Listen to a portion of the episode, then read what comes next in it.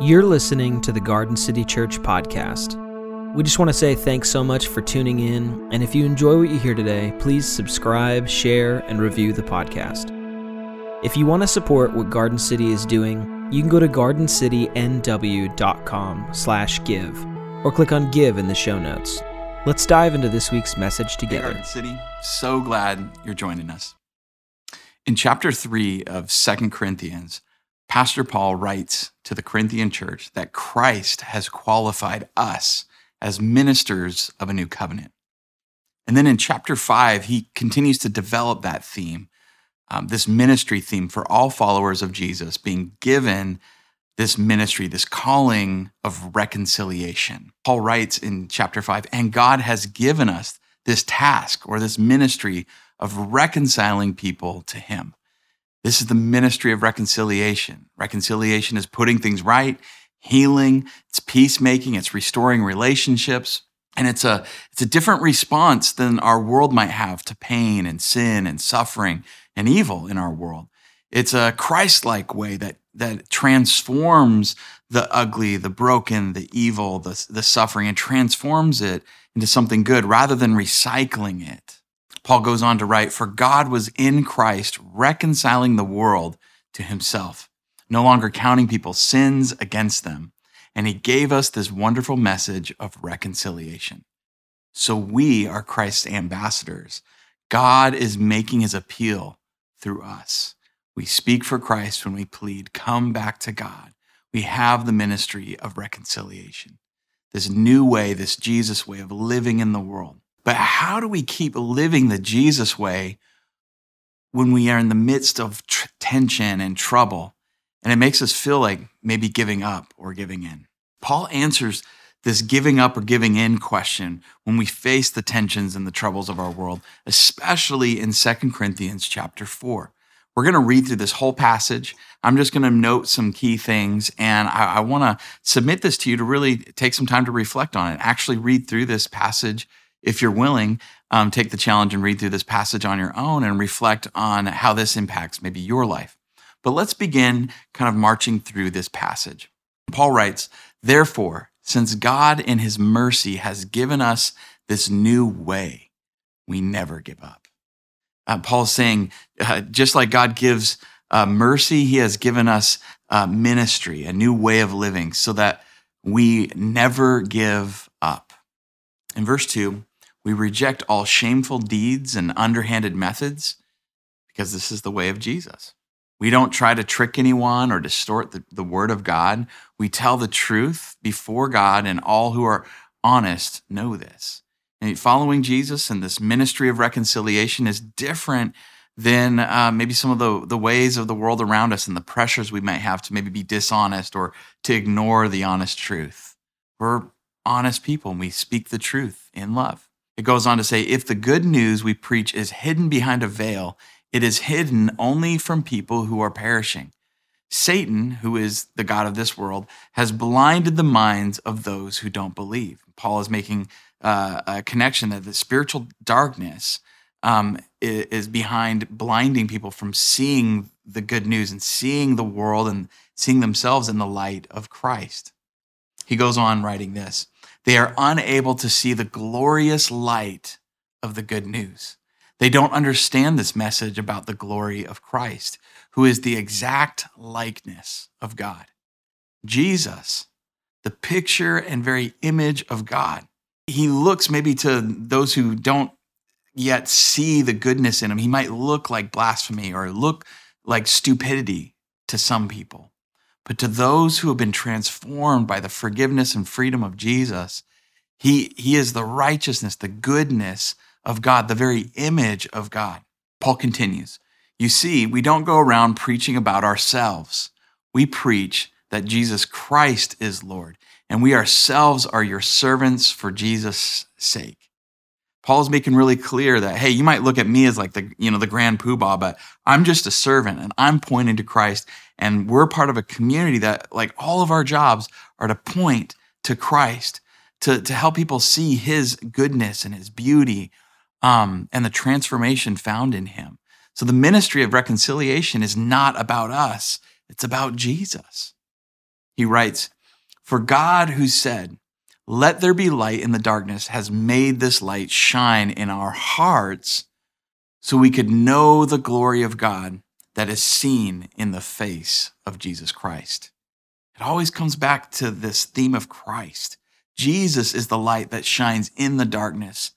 And the darkness, if you remember the in the book of John, the darkness can't put out the light of Christ.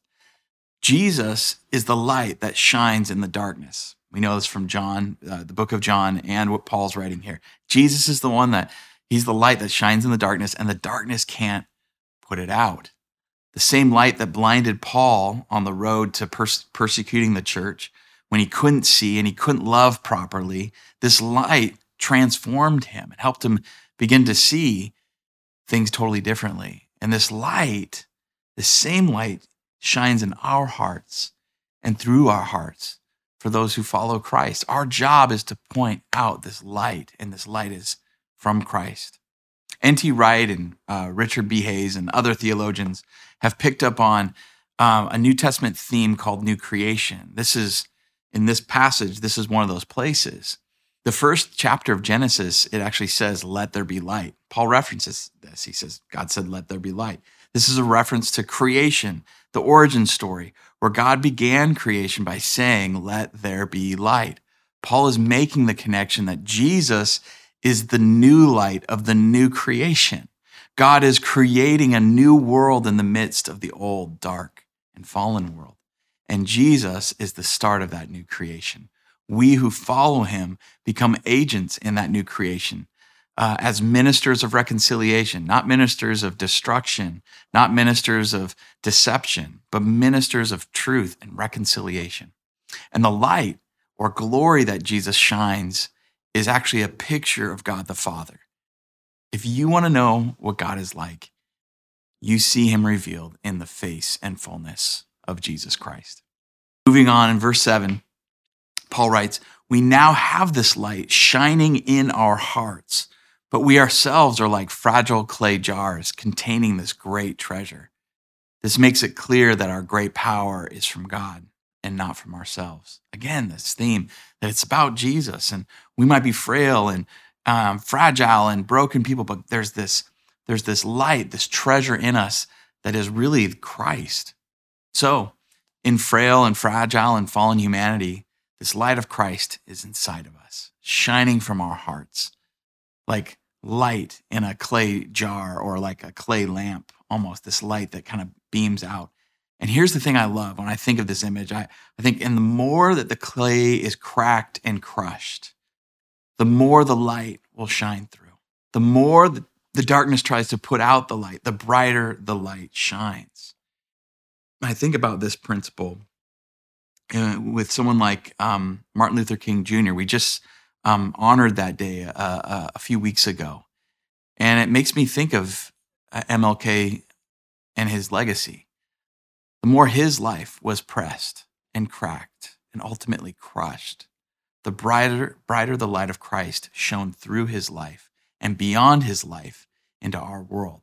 And it just and it still echoes in history. Part of the call of the Christian is to remember that that we are frail and that, that and that we are, you know, fallen and broken. We're not perfect, we're limited, but we're loved and God God has created us in his image and that we're becoming more human. And in our humanness and even in our frailty, there's this treasure inside. And there's something so powerful of like the human soul and the heart when it's ignited in Christ, it like just bursts forth, it shines. The light of Christ shines. And I, I love this quote. Uh, one of the most calming and powerful actions you can do to intervene in a stormy world is to stand up and show your soul. A soul on deck shines like gold in dark times. Isn't that true? The light of the soul throws sparks, can send up flares, build signal fires, causes proper matters to catch fire. This is Clarissa, Clarissa Estes. We are built for times like these. And so we never give up and we shine the best we can from our hearts. We, we, we reveal our souls, who we are in Christ to the world becoming more human, becoming more compassionate, becoming more empathetic, becoming more um, peacemaking, more like Christ. In this new creation ministry of light and reconciliation, this way of Jesus, Paul writes, We are pressed on every side by troubles. Isn't that true? But we are not crushed. We are perplexed, but not driven to despair. We are hunted down, but never abandoned by God. We get knocked down, but we're not destroyed.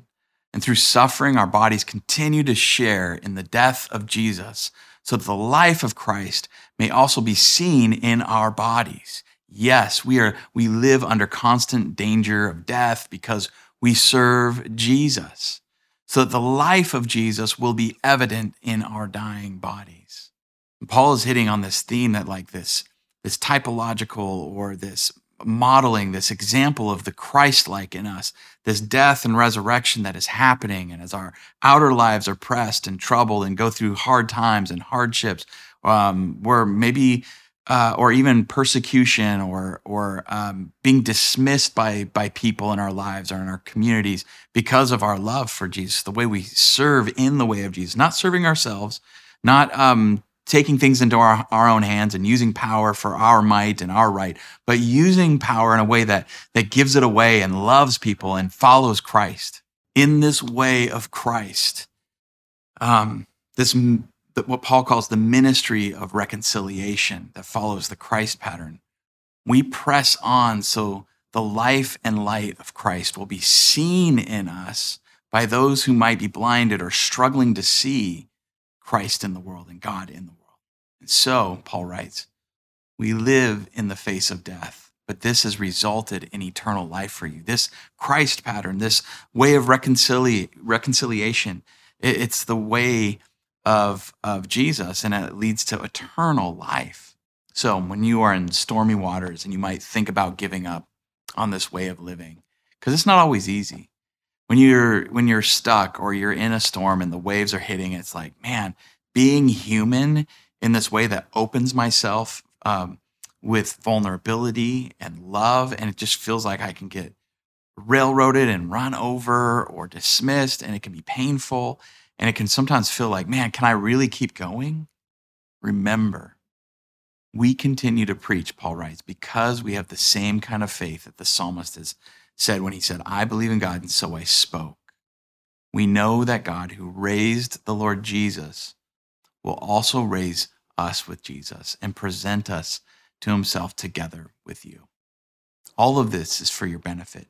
As God's grace reaches more and more people, there are there will be great thanksgiving and God will receive more and more glory. That is why we never give up, he writes. Though our bodies are dying, our spirits are being renewed every day. these like these bodies, these lives that we've been given, this exteriors that we have, the, the jars of clay are getting old and decaying, but the candle inside, the treasure inside, our inner light is being renewed brighter and brighter in Christ. For our present troubles are small, he writes, and won't last very long, yet they produce for us a glory that vastly outweighs them and will last forever. The reward of love impacting lives lighting up the souls of others through the light of Christ. This makes the troubles that we go through, it puts them in context. The troubles you and I may be facing, remember, this too shall pass. The troubles will fade, the treasure will remain. So we don't look at the troubles that we can see now, Paul writes. Rather than focusing on just the troubles, we fix our gaze on the things that cannot be seen. What a beautiful statement, but also what a confusing statement. How do you fix your gaze on things that can't be seen? What's he talking about? Remember the, the logic of this whole passage.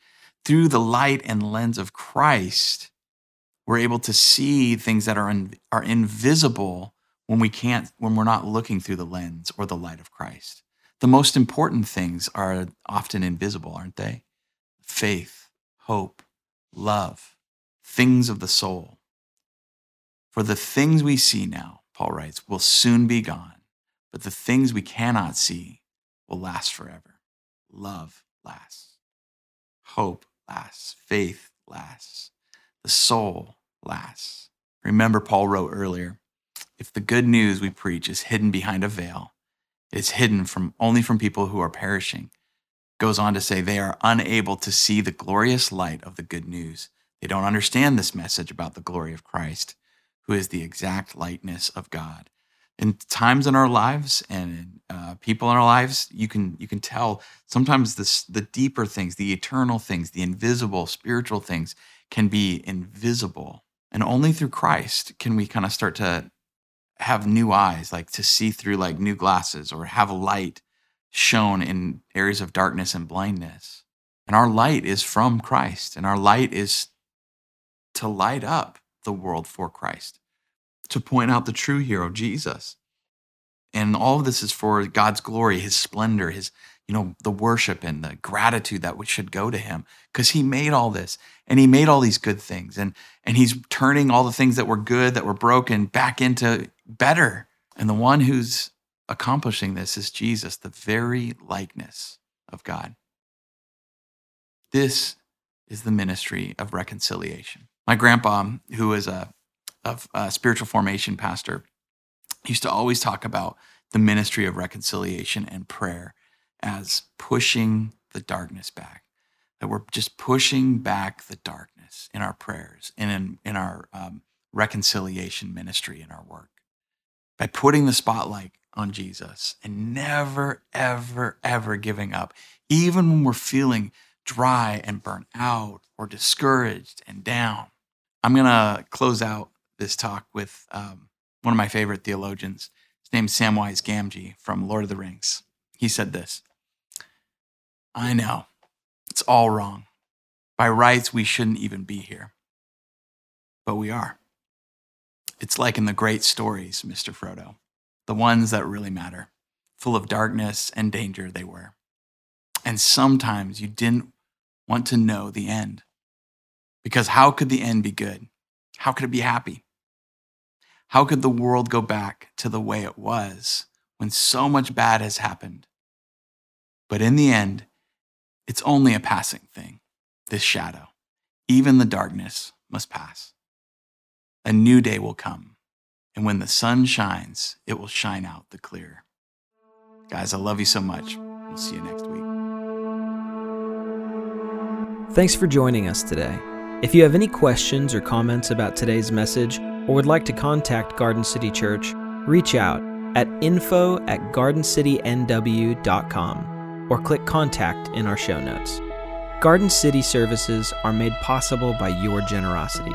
Your generosity is love in action. Have a great week, and we'll see you next time.